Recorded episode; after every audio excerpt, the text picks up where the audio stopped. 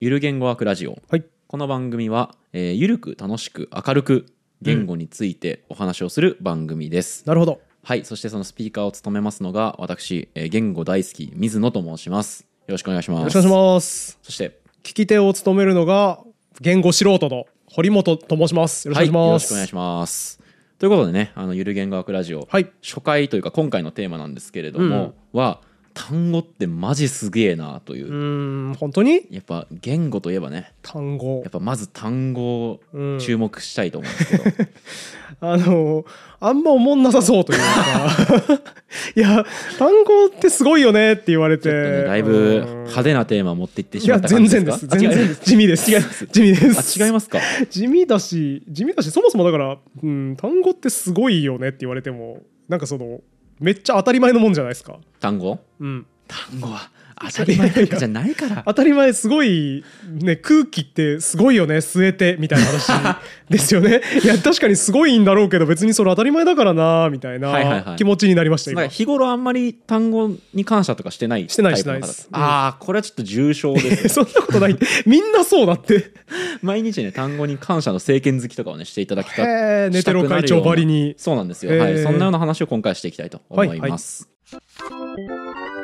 さっきね堀本さんが言ったように、はい単語がない世界ってちょっと想像しづらいそうですとね思うんですよねなのでちょっと例えとして、うん単語が少ないジャンル、うんうん単語、えーある出来事を表す単語が少ないと思われるジャンルで例えて話しますねはい痛みってあるじゃないですかうん痛みの語彙ってなんか少なくないですかえーっと「痛い」がまずあるよねはいあとはなんか「鈍痛」みたいな言葉もあはいるしはいはい「疼痛」みたいな言はい葉うもあずる、く痛みで疼痛ですね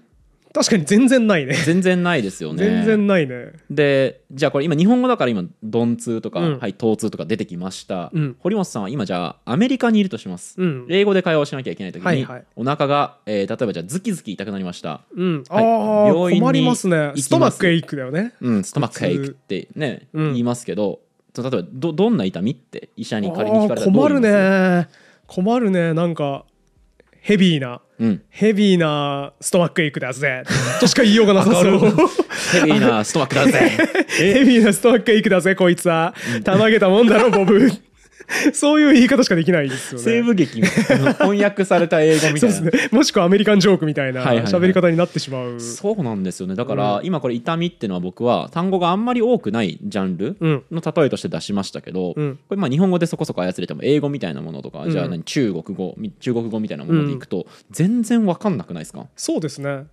そうですね ん中国語みたいなものでいくとは僕が中国語がそもそも全く分かんないから全然わからないであすけそどうだから僕も中国語わかんないんで、うんそのわからない言語でじゃあ痛みを表現してくれって言われたら、うんやっぱ急に痛いっていう単語ぐらい知ってても、うん全然こううあまーく医者にそうい説うこ明とねできないですはいはいあよーなるほね。ど、えーっとだからテクニカルな方法で日本語だったら表現できるけどそう英語とかだとどう表現したいのか分かんないなっていうことですね、でもさ痛みって結構さ、うんひどい病気の可能性もあるわけじゃないですかそうですねだから伝えうまく伝えられるか伝えられないかによって結構得られるメリットそうだは違うと思うんですよね。重要な語彙だよねはい、でさっき日本語で出てきたのはオノマトペ使うと結構ね痛みってうまく表せズキズキとかズでキすズねキとかジンジンとうかんチクチクとかズシンとかそういうオノマトペ使うと結構なんとなく今どういう痛みがあるかって日本語の話者同士だったら伝えられまそうすでよすねね。これやっぱだから、えーと単語があるとない単語とか、うんまあそのそれを表す言葉があるかないかって全然やっぱり違うんですよね。うんで単語の凄さの肝ってのはもちろんそういう各々の概念を表すためのうん音声の形式を持ってちょっと難しくなってきたかな大丈夫かないや大丈夫ですよ大丈夫ですかね大丈夫ですそういうそこを、えー、とさっき言ったようにズキズキってのはこういうやつなんだとか、うんジンジンってのはこういうやつなんだっていうこう概念と音の対応を持っている、うんまあ、これがこの単語のそもそもの定うん義うんだとすると、この音と概念を結びつけようとしたこれがまず大発明なん ですよ。あのごめんさっき俺大丈夫って言ったけど大丈夫じゃなかったかもしれないあそうですね、えうんえーだから概念と聴覚映像の ちょちょ難しい結合 なんでより難しく言い直したんだよえーっと わかりやすく言ちいましょょうっとか待って途も中までは分かった気したけど、うんはいうーんうんえーう一回言いますね音うんうんある音ズキズキとかジンジンとかっていうのと、実際その痛みみたいなのがありますね、そういうおジンジンする痛みとかズキズキする痛みっていう、これを結びつけた、うんこの結びつけたこの行為がめちゃめちゃすごいって話を今している、てかしたいんですけ実ど際にだからズキズキする感覚とズキズキという音とは特に関係ないんだけど、はい結びつけたのは偉いそうですねっていう話かなちょっとねオノマトペみたいなものだと、うんこのズキズキってズキズキ感あるなとか、うんジンジンってジンジン感あるなと思うので、うんちょっとオノマトペから離れて、うんじゃあ犬にしましょうはいよく例えで出てくる、こういう話する時よく例えで出てくるんですけど、うん犬とその、えー、とあのワンワン鳴いてる犬自体って、うん別に本来は関係ないうん音とこの概念っていうのは関係ないものそうでなすんねですよね。でそれを、まあこの話者っていうのは、まあ、犬っていう音はこれを表すよねっていうふうに了解していると、うんだから言葉が通じるんだ、だから犬じゃなくてもホミとかでもいいわけですもんねホミでもいい ですよホミでもいいです犬は発音しづらいなホミうちのホミがさって言ってても別に可愛いですもんね、全然それでもいいよねそうそうそうそうなんだけれどもまあ日本語の人ではまあ犬っていう音を結びつけてるとはいはいはいこれあの今堀本さんは、うんこうなんとなく理解してくれたんですけど、うん分からん人ってあんまピンとこないと思うんですね、うんそこでこんな例えをちょっと考えてみたいと思います、例えば、うん絵文字ってあるじゃないですかうんあのスマホでさ LINE とかするときに打つやつ花とか太陽とかですねはいあのにっこりした絵文字、うんあれを僕は犬という意味だとうん理解することにします、おー難しいことするなそしてはあはあはあ泣いてるやつありますよねあの泣き顔みたい涙な流ねしてるやはついはいあれをゴミ箱っていううん意味だとうん理解します、ややこしいことしますね、はい、うんそしてゴミ箱、うんこれを男性という意味にしてみましょう か覚えられないねはいはいはいこれ今、えー絵文字っていうビジュアルと、うんえーそれに当てはまる概念っていうのを今無理やり僕結びつけましたけど、うんうん音と犬例えば犬って音とワンワン鳴いてるあれ自体も同じようなうんことが起きてるわけです関係としては、うん犬って音自体とワンワン鳴いてるあれには関係ないうんそしてこうニコニコしてるうん絵絵のマークとうん例えばじゃあえーっと犬って言ったね犬、さっき、ううんん、は関係ないですよね関係いや関係ないけど、関係ないけどうんその例だと違うけどなえっと、さっきの例だと犬はそもそも何も表してないのを犬を割り当ててるわけだけど、はいはい今の例だと絵文字のにっこり顔はにっこり顔を表してるから、あーはいはいはいそれに犬を割り当てたらダメだろうっていう強烈な違和感がありましたけ どなるほど確かに絵だ絵文字だと、ね、絵文字だとねじゃあ僕が書いた、うんなんかよくわかんない波線はいはといかを何でもない絵ね犬に当てはめてもはいは本当いはいはいいわけですよ、ねうんそれは問題ないでしょうねそうそうそう、うんだけどもそういう、まあ、全然関係ない形式うんとその指し示すもの、うんえーさっきで言うと音犬っていう音とワンワン鳴いてるあれをはいはいこう結びつけているこういう関係が、まあ、この単語とか、うんえーとまあ、記号と呼ばれるものなんだ、うんっていうことを、まあ、偉大な言語学者のなるほどソシュールさんという人が言っていたんです、ね。ほうちょっとえ俺せっかく覚えたのに使わないんかい泣いてる顔はゴミ箱でゴミ箱は男性のマークのやつ せっかく今覚えて覚えておかないと後でこんがらがるぞと思ったのに、はいはい使わないんですそうかですね、この、えーとですね、ゴミ箱と,、えー、とうん犬って結びついてるっていうふうにう19ん世紀か20世紀の言語学者のソシュールっていうのは言ってないです。言ってないですよね言ってないですよ今えままさかソシュールが主張したって一緒思ったけど、あのそう言でっすてね、ない主張の、まあ、一般言語学講義と呼ばれる本があって、はいはいこれはその、まあ、あの彼の講義ノートを元に作られた本なんですけど、んこの中で解かれてないとされてまないですよね。そうですよね。めちゃくちゃ僕の人生が今無駄に使われてます。人生と脳の容量が無駄に使われてま す。全部忘れてください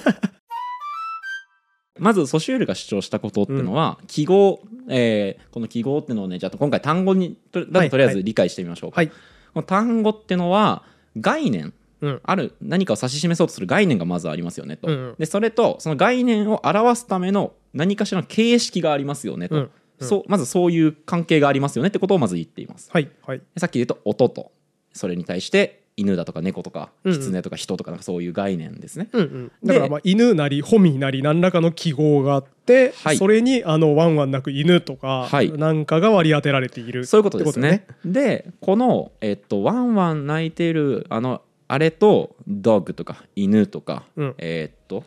支援かフランス語だと支援かな、みたいなここってちょ、えっと必然的な結びつきはないんだとはいはいはい、それを、えっとソシュールっていう人は指摘した、うんここがまずうん単語のすごいポイントその1ですねうんだから、うんうん顔文字みたいなものを使ってもいいぐらいてか顔文字で犬を表すみたいな、うんうんニコニコしてる顔文字で犬を表すみたいなレベルの革命がまず起きてるやんっていうことを言ったんですうーね。んなるほどまあ、あの 本来 言ったっていうか魔改造するとこういうことになる。まあそうでしょうね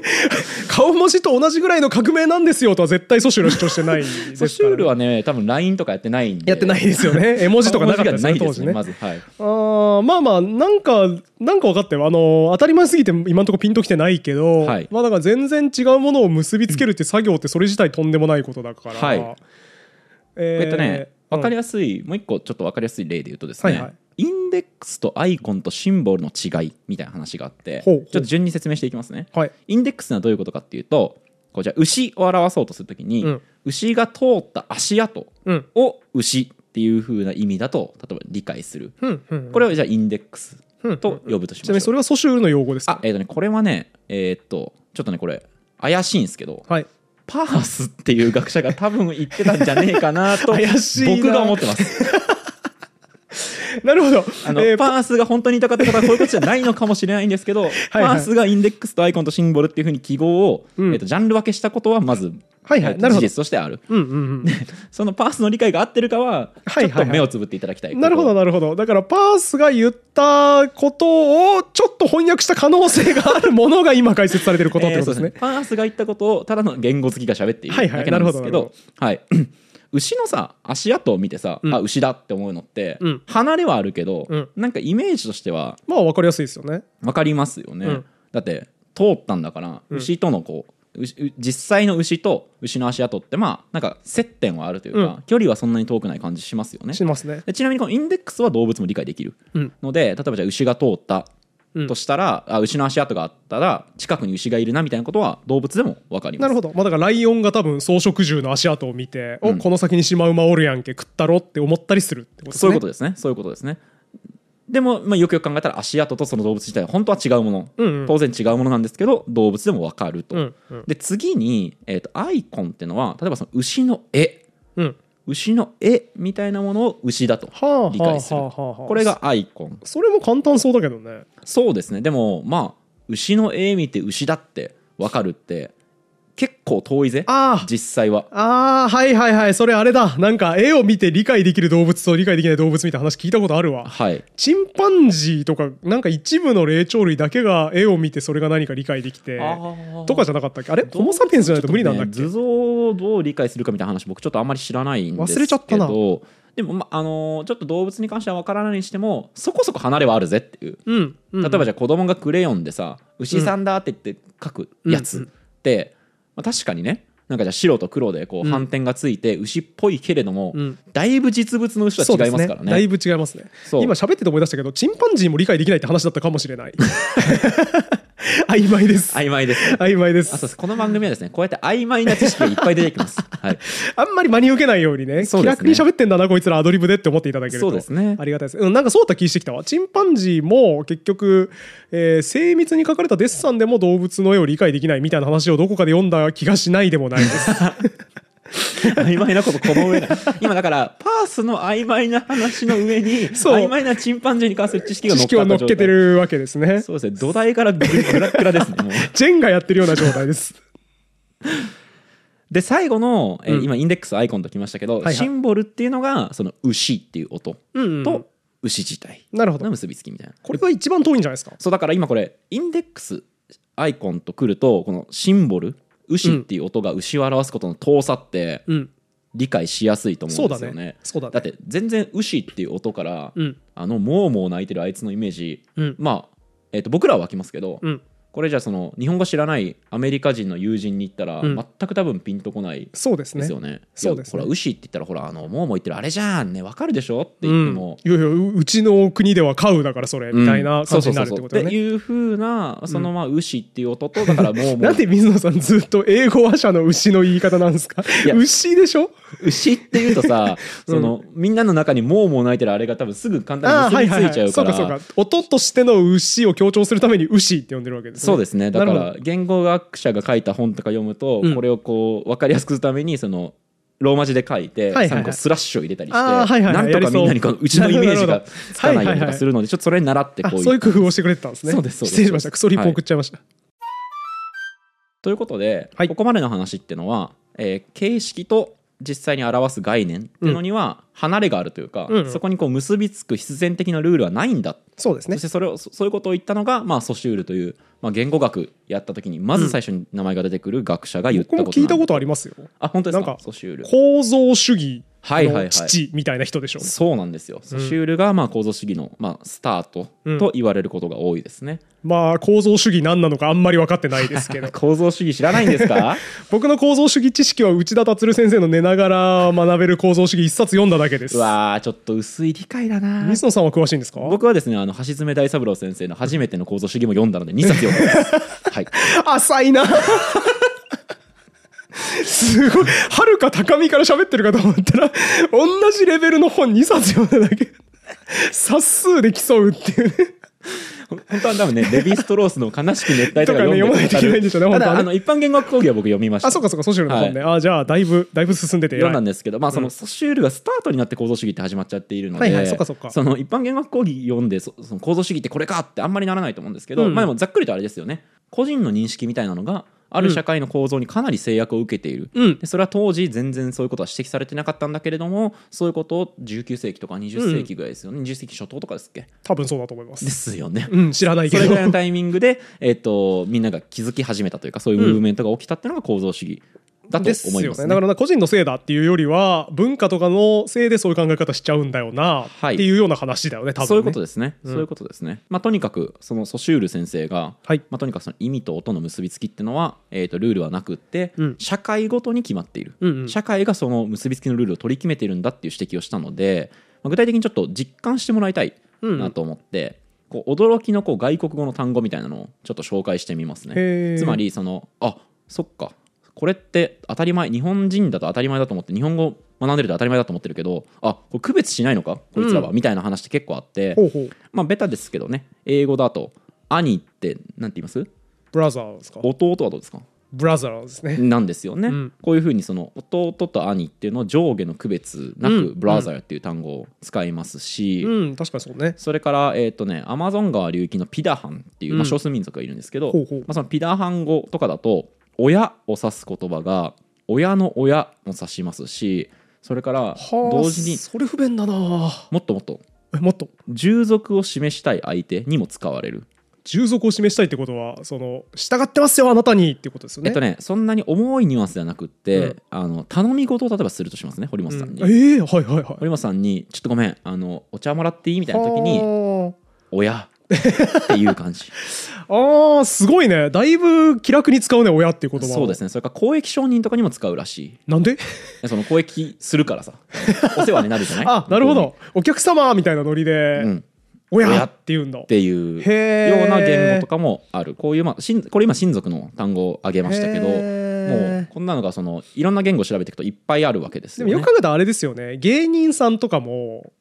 先輩の奥さんとかに「姉さん」って言ったりしますもんね、はいはいあれに近いイメージ確かにね、イメージですかね、まあ、とかねあのお父さんって言ったりすることだってね、そのえー、と実際には親族関係ない人をおそうで父すさねんっていうとか兄貴とかいうケースもあるっちゃあるので親父とか言いますもん親父とかねそうそうそうあるので、まあまあまあそういうこともあるんですけれども、うんうんまあ、とにもかくにも何が言いたかったかっていうと結構思いのほかその意味と音の結びつきって社会ごとに決まっていて、うんそうかそうかれはその各言語ごとでかなり違うんだよってことが言いたかった。なるほどなるほそど、うですねだから区別するかしないかみたいなレベルからかなり我々の感覚と他の言語で違っているよねそうそうそうだからそう結びつきって結構本当に自由なとこから決まってるんですよそうゼロベースで決まってますよっていうことを言いたかったそういうことです確かに子供の頃さブラザーとかシスターって単語を習った時にさ、うん、兄貴か弟か区別せえやって思ったもんね ああーはいはいはいはい。でもそれをなんかオルダーブラザーとかエルダーブラザーとか言いなさいみたいなん話になって、あそれわざわざ2つ単語必要なんだっていうのは思った記憶ありますもんね、うんうんうん、例えばさ、うん他にもあのその事例で言うとねそのシスターとかに対してオールダーとかをつけるみたいな話で言うと、僕あの受験生の頃になるほどこれそっか分けるっていうか確かに2個違う意味だと思ったのは、うんあのパーミットとさ、うんまあ、あるいはアラウとかでもいいけど、うんとさフォーギブうんうっんて全然意味違うってうんこう許可するとフォーギブは許許すすですけど、うんまあ、許可するって許すじゃないですかうんそうですねでも洗うが使える場所でフォーギブはもちろん使えないし、うんああ本当だじゃないですか、うんえっと、フォーギブと洗うはどう違うのか分かりますえっと「allow him to なんとか」でうん何々することを許すはいはいみたいな感じだと思うんですよはいで「forgive」はもっとこう罪とかかそうそうそう相そう手の罪とかを許してやろうっていうことでだからなんか行動の許可を出す時とん罪を許す時の違いなんはでい、すそか、うそうそうだから、えー、と英語ではそういう、えー、と相手が悪いことをした時にそれをまあ許してあげるっていうことと、相手が何かしたいよっていう時に OK それいいよっていうやつがうんうん違う単語で表現されたわけですよ、はいはいはいでも日本語はそれをどっちも許すで面白い言えてしまう本当だわけじゃないですか本当だねだから結構その英語と日本語で比べてみても、例えば動詞レベルでも全然違うわけですよ本ね当だね、あとさ免許改伝を取る方法うん剣術で免許改伝を取る方法がなんか3つあるらしくて、うん技許しと縁許しとうん金許しみたいなやつがあって、ほうほうほうほうほ あの技術が一人前だって言って認められるのが技許し で、うはいはいイメージしやすい先代の師範の息子だからしょうがないって言って許されるのが 縁許しみたいなやつで、はいはいはいで大量の寄付金積まれたから許すのが金許しみたいなのがねなんかの漫画読んでる時に出てきへてなんとか流の許し方3つあるみたいな、はいはいそんながばい許し方でいいんだって思ったんですけどこれはフォーギブですかね洗うです かねゆるそれは洗うですね全部でも洗うか悪いことしてないですからねまあ悪いいことしてないのか、うんそっかそっかそっか罪に対してじゃないもんねまあでも許すのだからバリエーションですよねそういそううだね技術があるから OK って出すのとお金積まれたから OK ってなんか違う感じはしますけそどうだね一応まあ英語だったら全部洗うなんじゃな洗いうでにすなかるのねかそうだね免許改伝を名乗ることを許してる感じだもんねでもねだからあの洗うってさ要は許し、えー、と許可を与えてさせてあげるっていうことじゃないですか、でもこうこれって、えー、と例えば「make have let」みたいな刺激動詞って言って、何々させるっていう表現って、多分受験生の頃やったと思うんですけど、あれもさほらどうしてもしたいって言ってるからやらせてあげるものと、うん無理やりさせるで違うああ知ってますかねはいはいはいは例いえばレッドえーとかだったら、うんうんあのやりたいって言ってることを好きにさせてあげるだからレ例えばッツ塾に通ゴーいとかいう時の通いたいっレッツもねていう子に、あじゃあいいようん行ってこれば、なんですけどメイクを使うと、はいはいはいはもうい塾に行きたくないやつでも無理やり行かせるみた習いっなたやったニわそュアれンスなのでだかそうらだわ命令っぽくなるからメイクあんま使っちゃいけませんよっていう話を聞いた記憶がありますね、そうそうそうだからそういう意味ではその何々させるみたいなのも英語だとこうね3つ単語が用意されてうんいたりするし、まあ、日本語だったら、まあ、もちろんそれに対応するえー訳ももちろんあるんですけど、まあ、させるっていうので、えっと結構広いバリエーションを表せたりするんじゃないかななんてことを思ったりしますね。 急に J-POP の歌詞みたいな、なんてことを思ったりします。急に自信ない語尾になったね。英語も日本語も弱いから 断言できんくなって急に急速にしぼんできました。いやすごい最後だけ急に J-POP の歌詞みたいになって面白かった。各言語が持つはいはいその単語の面白さみたいなのって上げ出したらきりないんですけど、うん象徴的なので言うと、はいはいあの色にあを表す語彙、うんうん色ってねあの赤色とか青色とかありますけど、が2個しかない言語とかもあるんですよね。うんいや、2個じゃ表せんよ、色。足りないって。白と黒しかない言語とかがありますね。 いやいやいや、青とか緑とか赤とかいっぱいあるよ。あのそういうのはね一応表せる、うん表せることには表せるんですけど、はいはいこのここでいう色の語彙が2個しかないっていうのは、うんえっと専門的には基本の色彩語とか色彩語みたいな言い方をするんですけど、はあはあの何かに例えてない色の名前うん、うん、うん。とああ、まあだから血のような色とかははいカウントしない、そうですね。血のような色とか、まあ、それは、えっとなんだ血みたいなはい言葉、はい血色みたいなものを、うん基本の色彩語にはカウントしないだからな日るほど本語で言うと桃色とかうんうん橙、色みたいなものってのは桃とか橙っていう果実がありますよね、はいはいはいはいでそれのような色なので例えてるんだ。だかこれは基本の色彩語にカウントしないとら青色はセーフですかね青色はそうですねだから青っていう果物とかないですもんねがない、まあギリギリ愛がありますからね愛じゃない青ってって気しますけど違愛と青はうか、うん関係ない青藍色はだからでも青はは愛よりいでて愛より青しですよ出卵の誉れないですねそうそう そうそうあの別にその話してないですよ別 にその出自がどうかって話じゃないんですねそうそうそうそうそうあーそうかそうか青って立ものは派ななやつが出いてくるよっていうことじゃないんですよ別に そうか話してそうんのかそうかそうですねじゃあ青ってものはないし、はい赤ってものもないから、はいそれは色彩語はいなのか、で白とか黒もそうですねうん、同様にうんうん、うんうんそうですね白ってものも黒ってものもないもんねここまではいちょっとだいぶ脱線しながら話してきましたけど、うんうんまあ、その言葉はある言語ごとにそれぞれこう単語の持つリストみたいなのが全然違うっうんていう話がここまでの話でしたよねさっきまでの話でしたよそうですねその白と黒しかない言語うんみたいなものもある一方で、日本語とかだともうちょっとありますよねと赤とか青とかっていうのめはちゃめちゃありますよね日本の色彩語に含まれるようんうねんっていう話をしてきたんですけど、兄弟もね別れてたり別れてなかったりもするよねとはいそれであの今回のテーマって、うんまあ単語ってマジすごいよねっていう話をしたかったうんので、それで言うと単語って一度も定義とか教わってないんですよ実は僕らがは生まれてからいはいはいこの今言語扱ってますけどうんこれまでで例えばじゃあさっき色彩語の話してたのでうん赤ってどんな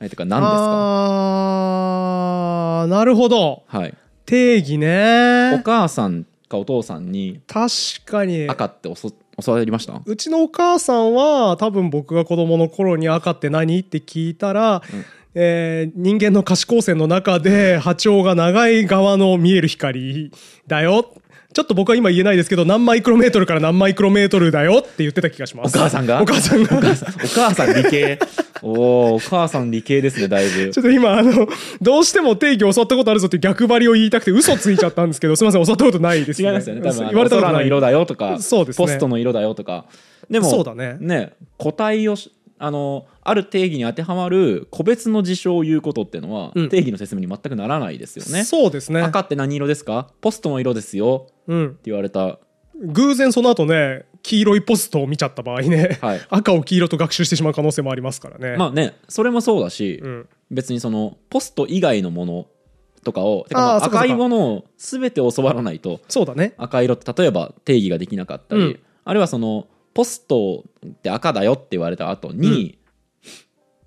信号機の赤信号を見て、うんああれも赤だって論理的には言えないですよね。そうですね全く同じ色じゃないもんね全く同じ色じゃないですよね、だけど堀本さんは赤色って言われてなぜか分かるし、今聞いてるリスナーさんも赤が何なのかなぜか分かっていますよね。うん、うん、だからこういう意味では単語って、まあ、そのさっきソシュールが言ったのは大発明そのお音と意味をこう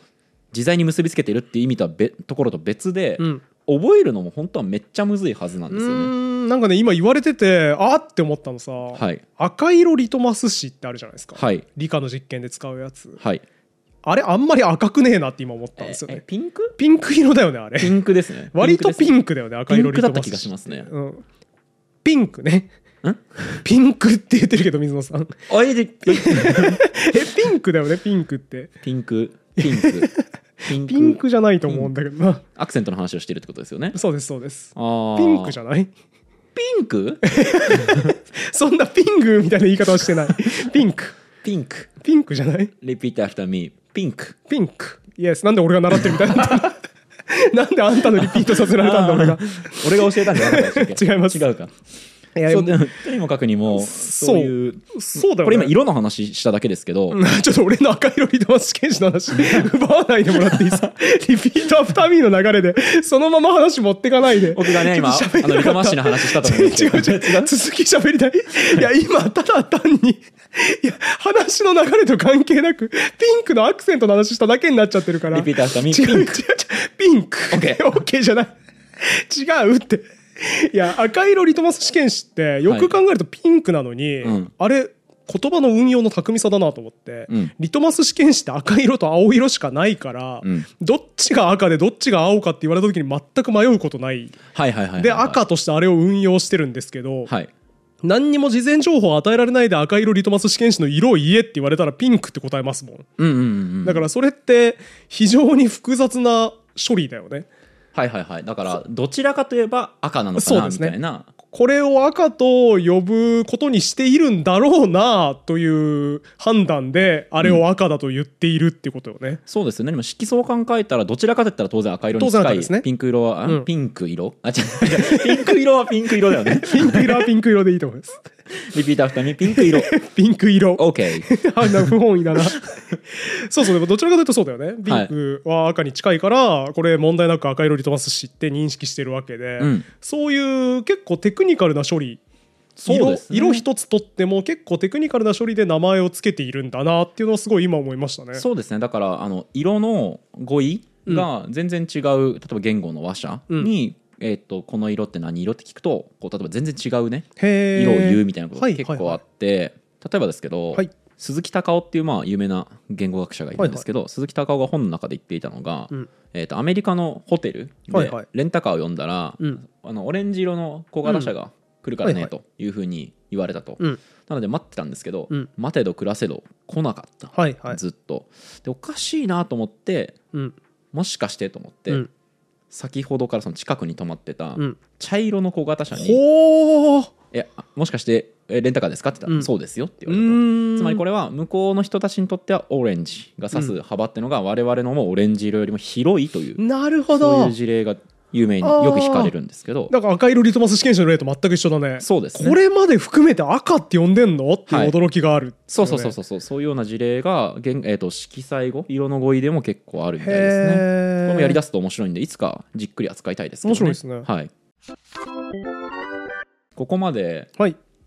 まあ、単語のねうん。意味をうんこう、親から教わってないけどなぜか使えてるようねんとそういだねう話をしてきたうんと思うんですけど、僕あの趣味でうん辞書を通読するというか、うん辞書を頭から読むっていうのが趣味なんですけどだいぶ変態的な趣味ですね。変態的だいぶ変態的です よね。えこれあれですよねあのリスキリングとかで推奨されてる されてないです。岸田首相とかさがれてないですされてな。い一回も聞いたことない です。内閣の発表で辞書を頭から読むと良いですって一回も聞いたことないあですそう。なんですか一回も聞いたこと現ない代人が必要なリベラルアーツだと思ってますけどです。一回も聞いたことないんで、あそうで多すか分水野さんの周りだけだと思います。ああそうですかあの読んでいて、うんえこの単語うん。この多義性というか、うんこの意味もこの意味も抱えてるのわけわかんなさすぎないって思うことがはいはいはいあるんですよううんえここでですね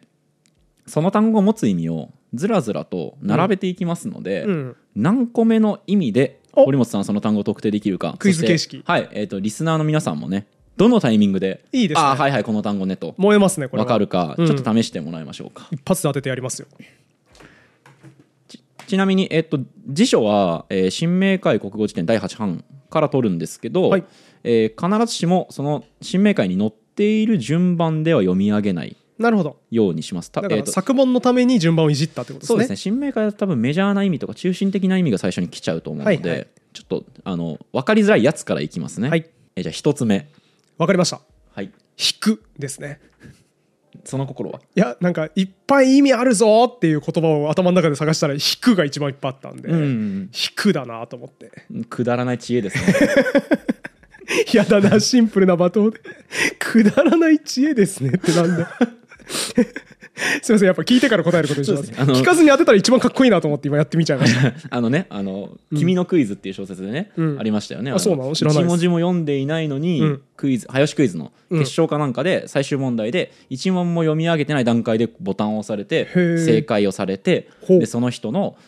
がなぜ正解できたのかっていうのが、うんこう不可解に思った主人公が、うん彼がなぜ正解できたのかを追っかけていくっていう小川聡さんの長編小説へえ、面白そうで。すね。小川聡さんうまそうですね、そういうの書くの小川聡さんはね。もうねまずリサーチというかさ、うん取材力がすすごいよねすごい下調べがすごいからクイズプレイヤーとかにも話を聞いたり関へー連書籍を読んで作った小説うんがありました、あね、面白そう読みたくなりました。僕読みましたけど面白かったですよへえ。はい関係ないです あのあなたは君のクイズの登場人物にもなれないようなただの凡人なのでやめてくださいだから君余計のクイズの真似を凡人がやるとこうなるっていう実例を示せたん で今から君のクイズ読む人に警鐘を鳴らすという非常に重要な役割をやっそたうかこれは僕の役割をやりました今いや君のクイズみたいに言わないで 僕の役割を僕の役割と君のクイズも全ちゃ然んとやりましたかかってないですし、 はい、あの黙っといてくださいはいはいすいません問題が読まれてから喋ってくださいはい、はいじゃあ一つ目の意味ですね何かをするためにそのものを効果的に働かせる うーんなるほどそのものを効果的にさあこのタイミングで分かる人はいるかなな全然あのすぐ答えなくてもいいのでもう一個聞くとかでも全然いいですよ作用とかあえっ、とですねもし作用だとしたら、うん働かせることみたいにまあそうかそうなるのか名詞になりますかね語彙もだからこれ動詞ですねなるほどはい聞くじゃないですか聞くはいはいはいはいはい、えー例えば例としてどういうようなことを考えたんですかえーっとハッタリが効くみたいなああーうんうんうんなんかそういう効果ある的なあそっちか効くなるほどじゃない俺ですか薬が効くとかそういううんうんまあでもそっか何かをするためまあでにもそのものを効果的に働かせる。働かせるうんうんうんあでも効果の「効」入ってるからだわそれに引きずられて今完全に答えてますわえーちなみに聞くではないですね。違うんかはい。じゃあもう一個くださいはい。まあさすがにこの段階で分かる人はまだいないと思うので、じゃあもう一個いきますね。うんある点を支えとして、かっこ空間に、えー、かっこ閉じ、何かを設ける。はあはあそんな動詞ないでしょそうなんですよ。そんなマイナーなこえれ兼ねちゃってるんです、この意味を。そんな動詞ないでしょてかいや兼ねちゃってるとかじゃなくて、ある点を支えにししてて空間に何かを設けるはい。そんな動詞なくない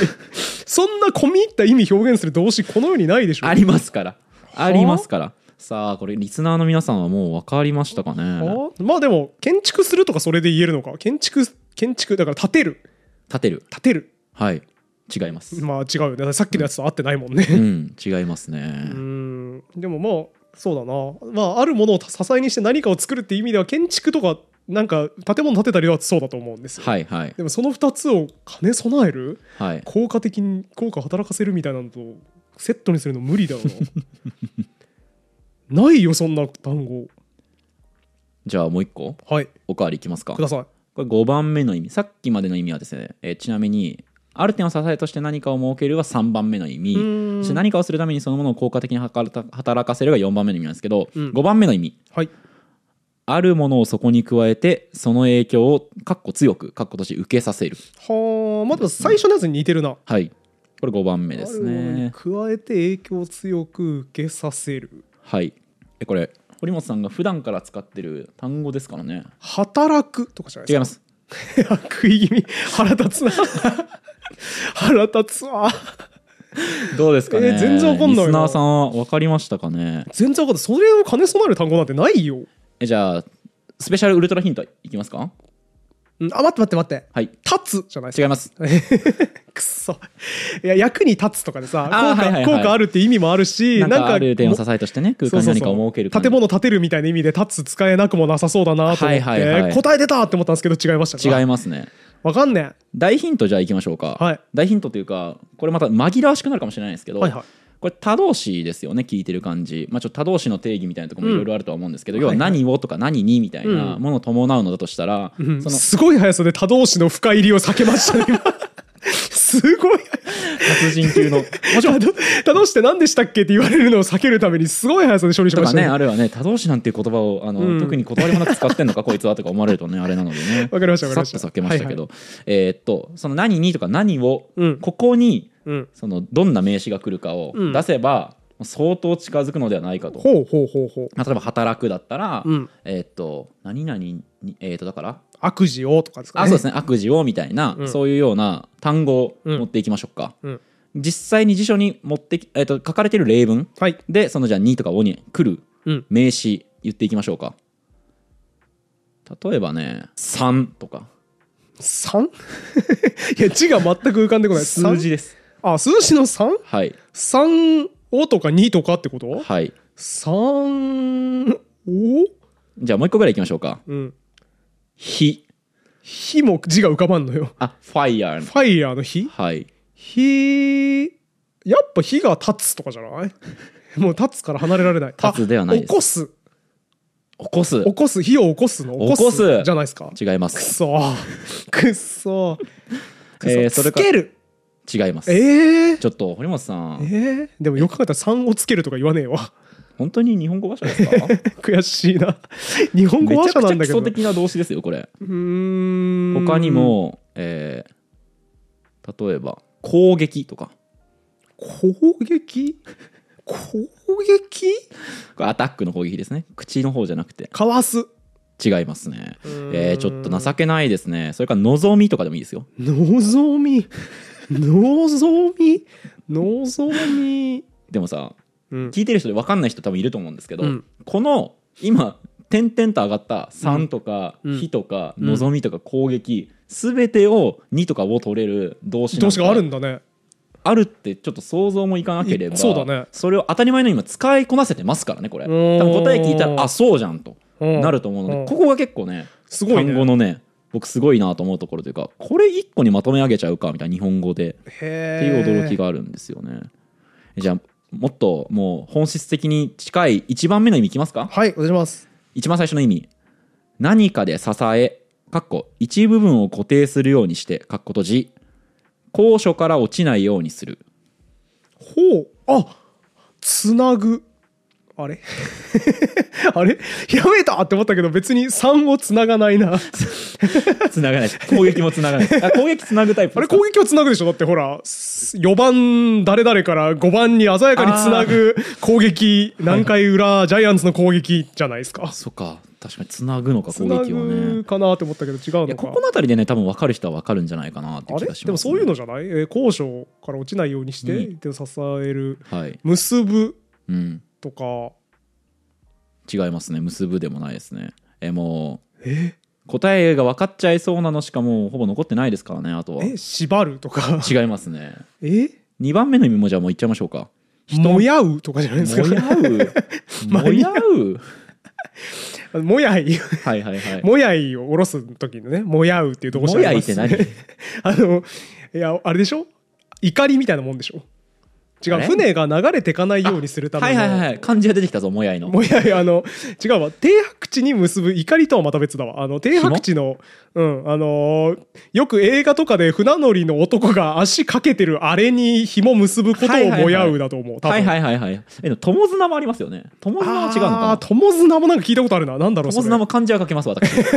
漢検準1級を保有しており ます漢字力だけありますね水は野い、さんね、友綱が何か知ら ないです。もやいも何かも知らないであ、すもやも何か分かんない ですよ。もちろん。は漢字だけ書ける い、もちろん。じゃあちょっともやいの正確な語尺についてはちょっとコメント欄に譲ることにしまして、はいはいもやうでもないです2ね。番目の意味。人目、埃、雨などから防ぐように、外から何かで覆う。は はそんな単語あるえさっき高所から落ちないようにするやつだったよそなろ。そろ答えてくれないとなで。目を覆うもう、そろそろ答えてくれないとなえ。かばうとか違いますね。ははえはともすとかは防護者なのに。え結ぶとかえじゃあもう、え多分これで答えが分かるであろう。6番目のいきます意味いきますね。はい。数学で、単位あたりの数量と、うん。まだ来ない。単位あたりの数量。全体を構成する単位数とからうん。未知の全数の数量を求めるうん。うん割るってこと一応もう一回言いますよ、はい。えー単位あたりの数量と難、しいんだよなこれ。全体単位あたりの数量と、はい、全体を構成する単位数とからうん。未知の全体の数量を求めるかけるだ。はいということではーここれの答えは「かける」だったんですね1番目のいき、まは、ー意味いきますね何かで支ええー一部分で固定するようにして高所から落ちないようにあーする本当だね。はい、エプロンをかけるとか、えーなるほど肩に手拭いをかけて歩かけくるなるほどで2番目は人目埃雨などから防ぐように外から何かで覆うああ、布をかけるのかはけい、るだ。布をかけるですよねはあで3番目ある点を支えとして空間に何かを設ける例えば雲が巣をかけるとか、えーああ、なるほど。それから崖に橋をかけるとかはいはいはい、はい。はしごをかけるとかなるほど。で何かをするためにそのものを効果的に働かせるっていうのは例えば山田さんに声をかけるとかそそれか。らえー攻撃をかけるとかなるほど。足払いをかけるとかへえ、あ、ガそンをれ、かけるとかそうか。足払いをかけるのかけるって、効果的に働かせることだったんだ。そうそうそうそうそうへーそうなんですよねでそれから、え5番目の意味があるものにそをそこに加えてその影響を強く受けさせる塩をかけるとか。塩をかけるとか豆腐にくずあんをかけるとかなるほどあとそれから保険をかけるとかなるほこれもどここの意味に含まれていてへーで6番目が5に3をかけるとかと掛け15算だねになるのかけるなるほですど、すごかけるでしょ多義性やばでしょやっ僕ぱなりねんか通読していた時に、うんそのかけるに出会った時に、うんあのあ脳内に電撃が響き渡ったような体感がありまして へえまあでもそうかこれすごってなるかな改何めて見るとこの単語ってなってそうだね多分ですけど僕がじゃあ、例えば日本語じゃない、えー、と言語が母語だったとして、うんこの「かける」見たらブチギレると思うなんですでこれ一単語でこれ全部表すんやってなるよねよそうでそれはもちろんこれ今僕その日本語が母語じゃない、えー、と言語の話者だったらって言いましたけど、うん生まれた時は誰もが日本語の母語話者ではないですからそうですねだから生まれた時に何にも分からなかったのに日々なんかこう普通にこう言葉を交わしていたら気づいたら堀本さんは「かける」の意味がそうだね分かっていた、全部分かってしかる、ね、も面白いのは意味は今聞いたら分かったけど、うん語尺を聞いてる時には分かんないね全然つながってこなかったじゃないですか、そこことかってのも実は結構その単語っていうのは僕らはなんかなんとなく そのものが表すものはイメージできてるんだけども、その、えー、と定義そうだだとねか全体の意味みたいなことまでは意識せずにそうだわ使っているというかもっと言うとなぜか使えている、だって「かける」の意味出してくださいって言われたら今のなんか6個ぐらいうん、全然俺出せないもん全然出せないし変な話じゃあ橋を架けるってどんどどういうことって言われた時に、さそうだあよね、まあ橋作るってことでしょ、うん、でも作るとは違うわけですそようねですねなんでだろうなだってし確かにな保る保険をかけるって堀本さんそのこの時のかけるはどどういう意う味ですかーんいやーまあだから保険かけといた方がいいじゃん関係ない関係ない関係ないですやっぱほら理個人が負えるリスクには限界があるから保険ってかけといた方がいいじゃんだからかけるってことあ違う違う違う違う違 う吸ったの営業営業マンです保険の営あ業スタッあフーこされんめっですちゃ難しいねなんで保険をかけるって言うんですかって言われたら全然説明できないそうなんですよすごいなそれが俺ガンをかけるにも言えるし攻撃をかけるにも言える しラーメンに何胡椒をかけるにも言えるしもう何から何まで、うん全部が全部一時が万事このかけるに関してはもうわけわからないすごいわこけれれども僕らは理解しているそしてそのかけるみたいなものとかちょっとさっき出てきましたけど赤みたいな、うんなんかこう定義しようと思うとすげえ難しいものをうんいっぱい僕らは知ってそれを使いこなせて会話をしてそういだるねわけですよね。ここがまあ僕が思うその単語のすごいなと思うところ。ところ確かにはいはい。あと今さ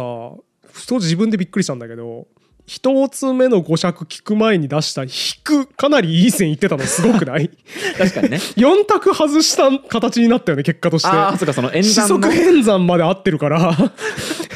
すげえ近いとこ行ったなって今自分でびっくりしちゃった確かに朝知恵とか言っちゃいま した僕。朝知恵とか言ってるけどすげえ近くまで行ってるよ奇跡的にそうです、ね。グリーンオンぐらい。いまでしてたよ確かにね、惜しかったですけどね。うん惜しかったなうんというわけで今回、えー自由気ままにこう話していきましたけれども、うんえーすごい僕が単語に関してすごいなと思うポイントは大きく分けて多分今回話したのは3つうんうん1つは、えー、と音と,、えー、とそのものが指し示す概念っていうのを意味なくというか、まあ、必然性なく結びつけているうん社会的に取り組めて結びつけているんだっていう特性を持っていることがまずすごいよねと。犬はホミでもいいよねっていうことですね、はい、そうですねで2番目が、まあ、こういう社会的に単語の意味っていうのは取り決められているので、うんえー言語ごとで単語の持つ意味が違ったり、うんえこの言語こんな単語ないのとか、うんあるいはこの言語この単語とこの単語って分けているんだ、うんみたいな驚きがあるよねとそうですねいう話基本の色彩を白と黒しかない言語あるんだみたいなね、そうですねで3番目が多義語みたいなものを取り上げながら、僕らは単語の意味っていうのをこう明示的にというか、うん定義として親から一個ずつ教わってはいない親とかまあその周囲の人から教わってはいないんだけれども、なぜかそれを使いこなせているそうだねいつ教わったかわからないしもっと言えば、まあ、多くの人っていやまあ単語のその意味は教わってないけど、うんいや単語の意味聞かれたらいや答えることはできますよって思っているかもしれないけど、多分かけるの意味をここまで整理するっていうのは無理普だね通の人人は多分できないとうん思うので、そういった、まあ、不思議なことが起きてしまっているそよ、うだねというところが、まあ、僕単語のすごいところうんを大きく3つに分けて話してきました、うんうんうんでただですねうん実は単語を持つ動物単語が理解できる動物っていうのはそこそこいるほうとここ最近の研究とかだと言われているほうのでえっ、とだから今言ってたのって単語って結構すごい知的働きはいのもとにあるよねということを多分じっくり見てきたと思うんですけど、はい動物レベルでもそれができているはいんですかね。はいまあ、ちょっとねこのここでいう単語っていうのをどういうレベルで定義するかによってももちろん変わってはくるんですけど、うんうまんあ、例えばある音とある概念を結びつけるみたいなことは動物でもできるだとかなるほどあるいは霊長類とかに、えー、と人間が単語を教えた結果、うんいくつ習得できたみたいな事例っていうのもあるので。ああ聞いたことあるわあのなんかめっちゃ賢いチンパンジーだかゴリラだかが、はいあれ取ってきてって言ったらちゃんと取ってこれるようにな漢っ字たとみたかいな、ねあのありますよねここゴリラはここでしたっけここ聞いたことある。はい、とかが、えっと、単語を操ったっていう事例は報告されているので、うんうんえっと、それからまあ鳥とかねオウムとかも確かペッパーバーグうんっていう研究者が、えー、と育てたアレックスっていうオウムかな、うんとかは結構単語をいくつか覚えていたみたいな話とか聞いたことがあるので、えっと、どうどうしよういどうやしました全然何でもいいんですけどペッパーバーグって言われた瞬間どうしてもあの胡椒がかかった美味しそうなハンバーグの絵が浮かんでしまって全然研究の内容が入ってこないなってアイリーン・ペすッパごいーバーグですね確か確かすごいねあの全然ちょっと集中力がそがれてしまうって僕の悪い癖が今お腹が減ってるんでしょうね出てきてしまいましたねお腹減っちゃってるからかそういなうことですね、はい まあ、そういう意味でその動物もねその単語を持っていると言われるものっていうのはあるので、うんうん単語が人間言語の優位性だとは、まあ言えないというかなり得ないのではないかと思なるほどうんですね。ほうとでじゃあ人間の言語と動物の言語一番大きな違い持つのはどこだろうってなった時に、えーこれは僕の感想ですけど、うんまあ文法うんというか、まあ、ちょっと単語を並べる規則うんだとか、うんうんそれによってどういうことを表せるかっていうのの複雑さが、まあ、動物と大きな差があるポイントかなと思なるうほのどで次回はその話をしていきなたいるとほ思どいだまから動物は単純な文法しか持たないが人間の言語は複雑な文法を持つすはいということですみねたいな話を次回はしていきたいと思なるっほてどいわまかす。りましたはいということで次回のネタはじ次回のテーマは「文ってすげえ!」です。そうですね、えー今回は単語ってすげえっていう内容はをい1時間ぐらい喋って、はい次回も多分1時間ぐらい喋るんですかねそんな感じがします ね。はい。すごい飛ばしますねはい。あの30分にまとめようと思ってきたんですけどね。だいぶね倍ぐらいになっあてしまいまのしちょたっとねね相方がかけるをすぐ出さなかったところがまあ大きな過失ではないかと結構頑張った方だと思うんだけど低く出したんだけど最 初にでは引き続き次回も楽しみにしていただきつつ、うん皆さんもこの単語がこの意味とこの意味兼ねるのやばくないみたいな事例思ってるのがあればぜひコメント欄に書き込んでいただければと思います、うんうんそれから高評価とかチャンネル登録とか感想のコメント何でもお待ちしておりますのでどしどしお寄せくださいはいあり以上今回も終わりにしましょうありがとうございましたがとうございましたこの番組は1階の言語オタクによるゆるく楽しい言語トークですできる限り裏取りをするよう心がけておりますが不正確な内容が含まれる場合がありますテロップやコメント欄などで補足をしていきますので適宜ご参照ください